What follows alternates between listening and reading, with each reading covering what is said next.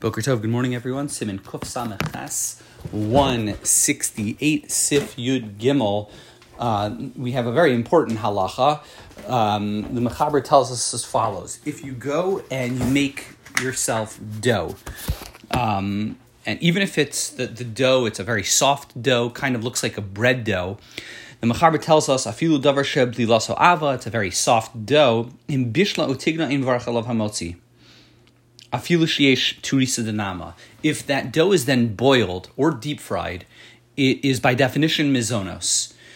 Dough requires, according to this first opinion, for it to be turned into bread, you have to mix flour and water, as we've seen in the past.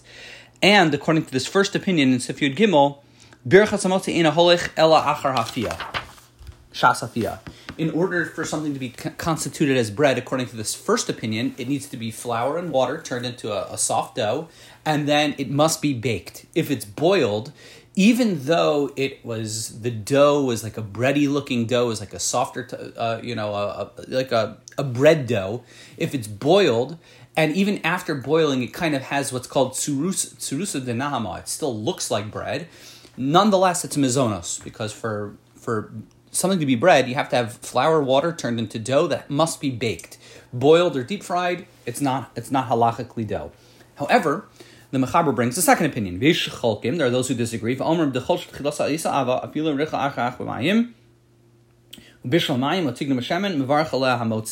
According to the second opinion, which the Ramah is going to qualify in just a moment, but according to the second opinion, if you have dough and it starts off when you kneaded that dough, it kind of has a bread like appearance, and the Ramah points out later on, he's going to say, and now you've boiled it and it has a tsurusa de nahama. After boiling it, it's, it does look like a bread like substance.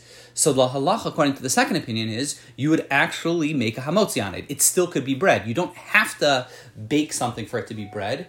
If something has a bread-like appearance uh, after boiling, the halacha is indeed it is bread, and the bracha would be hamotzi the question is, is what? How do we paskin? So the Ramah tells us. Uh, we tend to, to be makil lenient like the first opinion that says anything that's boiled is by definition mizonos.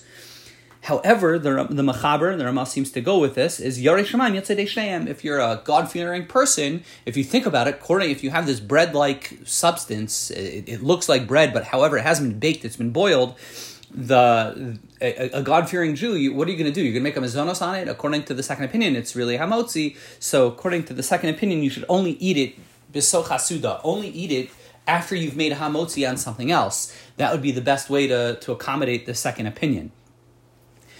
The Mishnah Berurah brings the Magen Avram, who offers another uh, kind of qualifier, and that or another way of resolving this this uh, these two opinions, and that is an interesting thing. The halacha is with with bread. If you eat it kidei svia, if you eat enough bread that you're like you're full, so now your chiyuv is a daraisa. Your chiyuv to, to wash or really to bench is a uh, is a Torah commandment.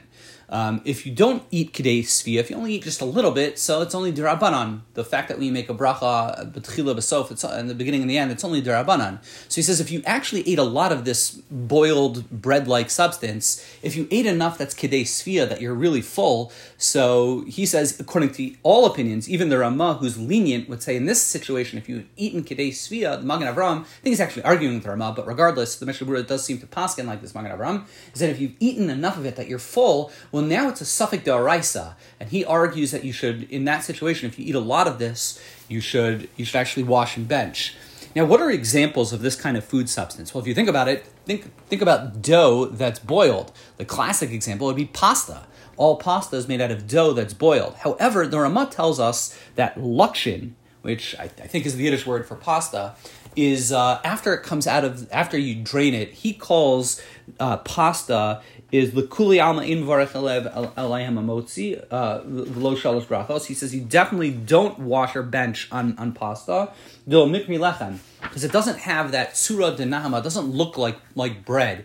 Uh, the dough after when it comes in, when it comes out, it doesn't have a dough like uh, a bread like uh, appearance. However, he, talks about other types of foods, and again, I'm not a, a culinary expert, but there are certain types of foods that would fit fit into this kind of halachic dilemma that that uh, it's like a dough, a, a bread like dough that's boiled and still has a bread like appearance after being boiled. He calls kreplach, which you know certain types of dumplings of sorts. The halacha in those types of situations is you're really going to be stuck, and you should only eat it b'soch hasuda. You should only eat it to be a, a yari shamayim, a God fearing person. Should only eat it during a bread meal, and certainly if you eat a lot of it, you're going to have a problem of the Magen Avram that uh, it's going to require uh, washing. Wishing everyone a wonderful day.